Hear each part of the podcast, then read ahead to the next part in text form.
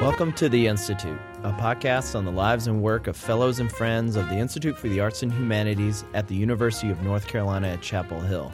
I'm Philip Hollingsworth. In this episode, we go back to previous conversations on leadership. Faculty we spoke to are all fellows of the IAH's Academic Leadership Program, or ALP. Applications for ALP for the 2018 2019 academic year are due Tuesday, October 31st. For more information, please visit our website at iah.unc.edu. We start off this episode with Peter Mucha, professor of mathematics and director of IAH's Chairs Leadership Program. In this clip, Dr. Mucha speaks on the essential attributes of leadership.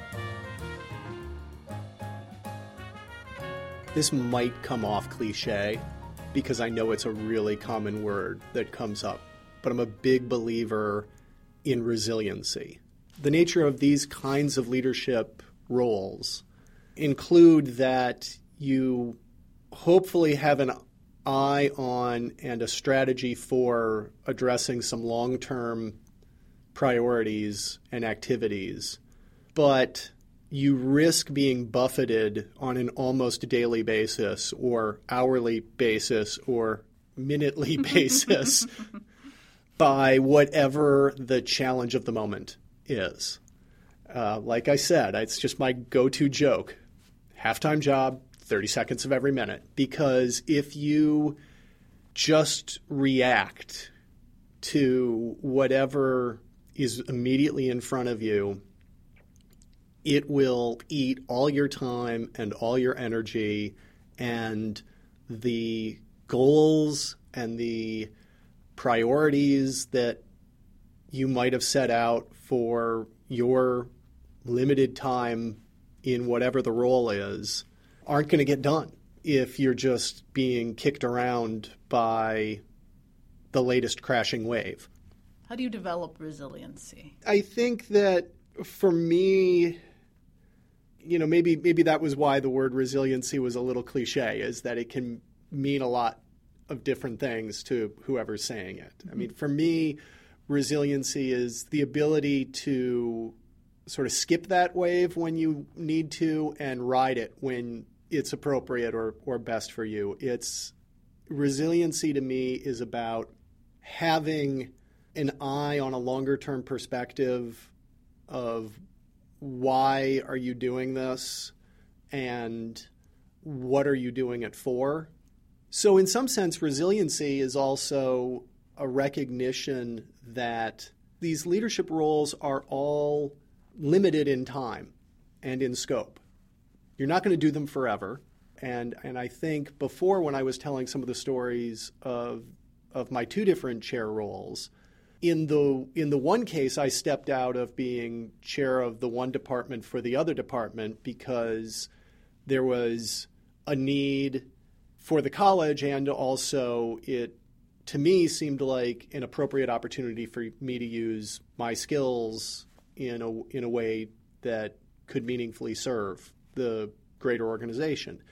When I chose to step out of that role, it was as much as anything, it was out of a recognition that I probably wasn't the best person to be doing that for much longer than I had already done it. I had helped set things up, I had run a strategic pr- planning process, I had gotten us through sort of the immediate launch, and the next challenges were going to be best met by someone with a different skill set than one I had. And so that's that's that's perhaps paradoxically I think that that's part of resiliency is is knowing when is the right time to hand the baton off to someone else.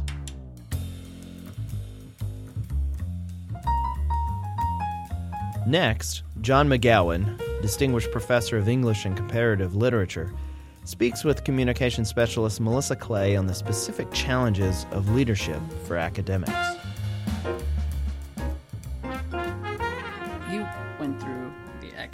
Leadership mm-hmm. program yeah. yourself, and and then you directed the IAH. Can you speak on any lessons that you learned in the program Oh, that you then yeah. applied, Yeah. le- lessons learned? Well, you know, as a CCL experience, which then is so that's the Center for Creative Le- Leadership. Mm-hmm. All of our academic fellows go for a week to their program at the CCL. It's very much a people oriented program, it's a human capital program. And what it teaches you, I think, more than anything else, is to understand your own strengths and weaknesses. There's a very intensive 360 evaluation of who you are, what your style is, what kind of things make you uncomfortable, what kind of things are easy for you to do. But it also makes you incredibly aware that that's true of everybody you work with. Hmm. Everyone you work with has things they're good at, things they're not good at. And what they stress is you're not going to change people, but what you need to do is put people in the circumstances where they can succeed because you're calling on their talents and their strengths. And you know, the weird thing about being an academic leader, there you are, I was 53 years old. Academics are lone wolves. I'd never had a staff. I'd mm-hmm. never had to manage a budget. I'd never had to manage a schedule for a building and for a fairly complicated enterprise.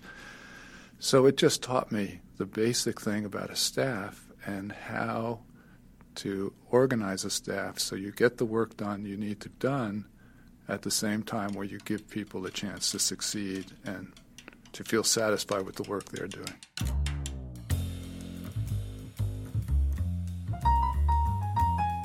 In our next clip, Associate Professor of Women's and Gender Studies, Tanya Shields, talks with me about how leadership starts with learning about oneself.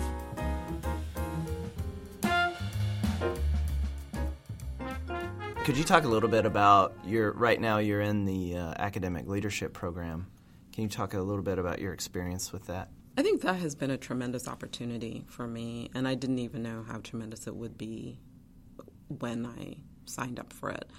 Part of what I've I've learned and appreciated about the program is actually what I've learned about myself, and that might sound very self-involved, and in part it is, um, but I, I didn't. You know, you grow and you change, and I think sometimes you have a vision of yourself stuck in your mind that you think you still think I'm operating off Tanya at 33 or something like that. Yeah. And Tanya ain't 33, but um, so it, it's nice to have a process by which you get to check in with yourself to understand who you are today. And, and a big part of what we did at the Center for Creative Leadership in Greensboro was about that. Part of what we do in the weekly meetings is about that. But beyond sort of who am I as a human being is how would I react in these very um, challenging times in higher ed? And and I get to puzzle out that for myself. I get to critique, I think, when and where I would do something. And and what has surprised me, I think, is when you think about the organism as a whole, when you think about the University of North Carolina at Chapel Hill, some of the decisions that I would make as a faculty member radically change if I think of myself as part of the administration. Mm-hmm. I think you have to be so much more protective and careful of the institution. And I think a challenge for me is how do you do that and still maintain your own ethics and integrity? And how do you do that in a way through which you can communicate with both the constituencies on this campus and those off this campus, where you you make the argument for whatever decision it is you make. You you communicate the why, and and I'm finding that that figuring out that for myself, understanding that is is hard. Is hard, but I I am committed and interested in, in figuring out how do you communicate your image, your vision, whatever it is you have, your mission. But how do you communicate the why? Because I think the why is what gets people on board. And Yeah. unfortunately, we at this university seem it, it seems that that some of our ties with the broader state and the rest of North Carolina understanding the why of what we do here has been lost. And so I'm I'm really interested in how how can we repair that and how can we build on that. Asian Studies professor Morgan Pitelka will take part in the weekly seminars of the Academic Leadership Program this spring. In a conversation recorded in April, Dr. Pitelka touches on the perceived gap between faculty and senior administration at universities. Well, I've been, I've had the chance to be in some leadership positions before. Uh, I used to teach at Occidental College in Los Angeles, which is a small liberal arts college and I was involved in faculty governance there. I was on the faculty council. Um, I was the chair of my department for a couple of years before I moved to UNC. And then here at the university, I'm director of the Carolina Asia Center, which is the Asia Institute for the university. Um, and I love the work that I get to do. One of the one of the aspects of academia that has always really struck me is that there often is a a perceived or real gap between the faculty and full time administrators. And because I'm a part time administrator, mm-hmm. I feel a little bit like I bridge that gap. And I see the hard work and good intentions of full time administrators, and I see the passion and the devotion uh, and the brilliance of my faculty colleagues. And sometimes I'm very puzzled by the hostility that occasionally emerges between the two groups. So I'm interested if I, in the future, take opportunities to be a full time administrator in cracking that nut. I, I, would really like there to be better communication between the sort of senior leadership of the university and the faculty who are in the trenches doing this incredible work in classrooms. Um, I think sometimes from the outside, administrative decisions seem to be out of step with the values that the faculty hold dear. And I don't think they are. I think there are often other factors that are not well communicated. So I'm, I'm I guess I'm interested in the role of communication in leadership. How do we tell the story not just of who we want to be, but what the barriers are to getting there and why we can't always succeed in our aspirations. That's something that universities don't always do very well because we want to have a good public image. We want to look like we're the best at this and the best at that.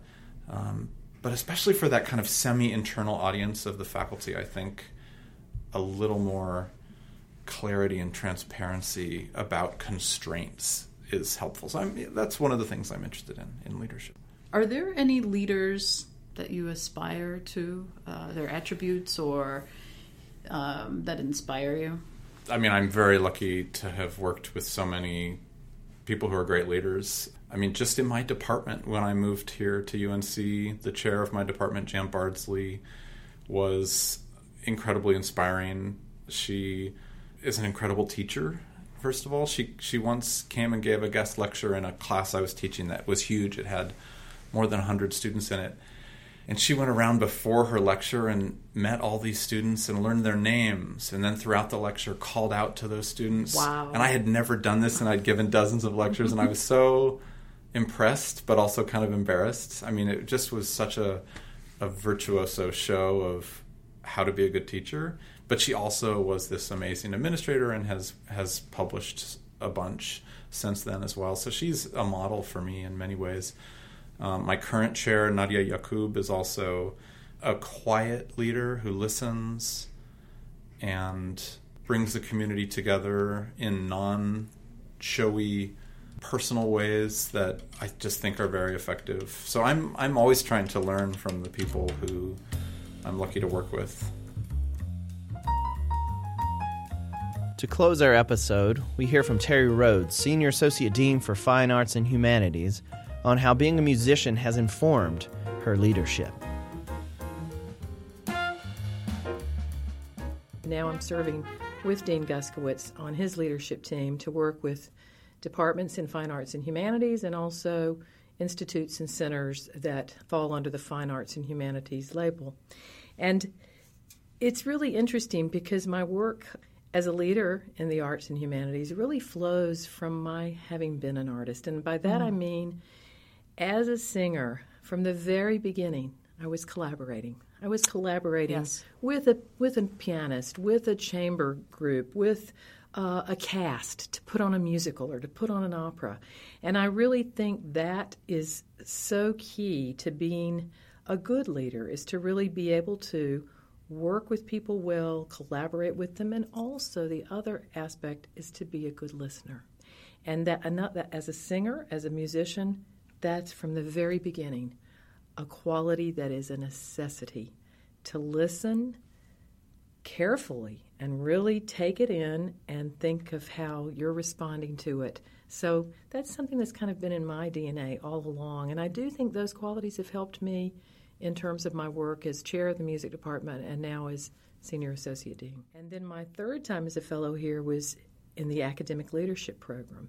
And that too was just, and they all gave, all had different resources and different rationale for being, and they all helped me in very different ways, but in very important ways. So, as I said earlier, you can see why I feel I owe such a debt of gratitude to the Institute, and am so honored to be someone who whose role it is to advocate for this place and these people and this very important resource on our campus.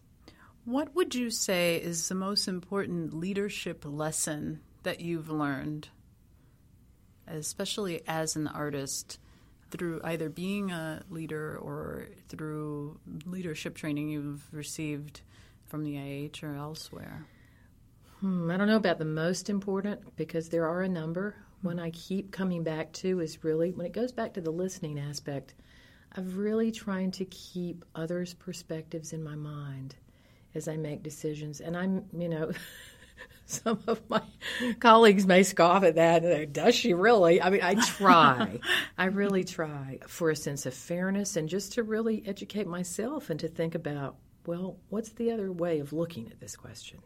And there, you know, I, I realize that I don't have all the answers and that that I'm wrong sometimes and can be moved to a different point of view and a way of thinking that makes more sense. And I also, so I, I've learned a lot from listening to my colleagues and and to thinking about others' perspectives. That may be the, one of the most important things. That's Something else great. may come into my mind, but yeah. No, that's that's wonderful. A, lo- a lot of times people think of leaders as being out in front, but every time I ask a leader about the lessons or things mm-hmm. that they mm-hmm. want to improve or things that they think about, it's always more in line with service than. Well, anything. I have really thought of myself in that servant leadership model. To me, that just makes more sense. I'll tell you when I first joined this faculty, I had never had the intent of necessarily, you know, working in these realms of chairship and deanship. And it became clearer to me through programs like what I was mentioning here at the IAH of the of the abilities that I had and could use together with partners. That's the key. I have always in these roles had great partners and champions and we work on issues together. And that has been that's the other key piece that you don't do it alone. You figure out those with whom you can work and really it doesn't mean you're all, you know, lockstep together. It's you're still but just you figure out that group of people whom you can really work with to move an idea forward and to progress things. Check back at iah.unc.edu for the latest news on our fellows and upcoming events at Hyde Hall. You can find all our episodes of the podcast on our website as well as iTunes, SoundCloud, and Stitcher. Please like us on Facebook and follow us on Twitter at IAH underscore UNC.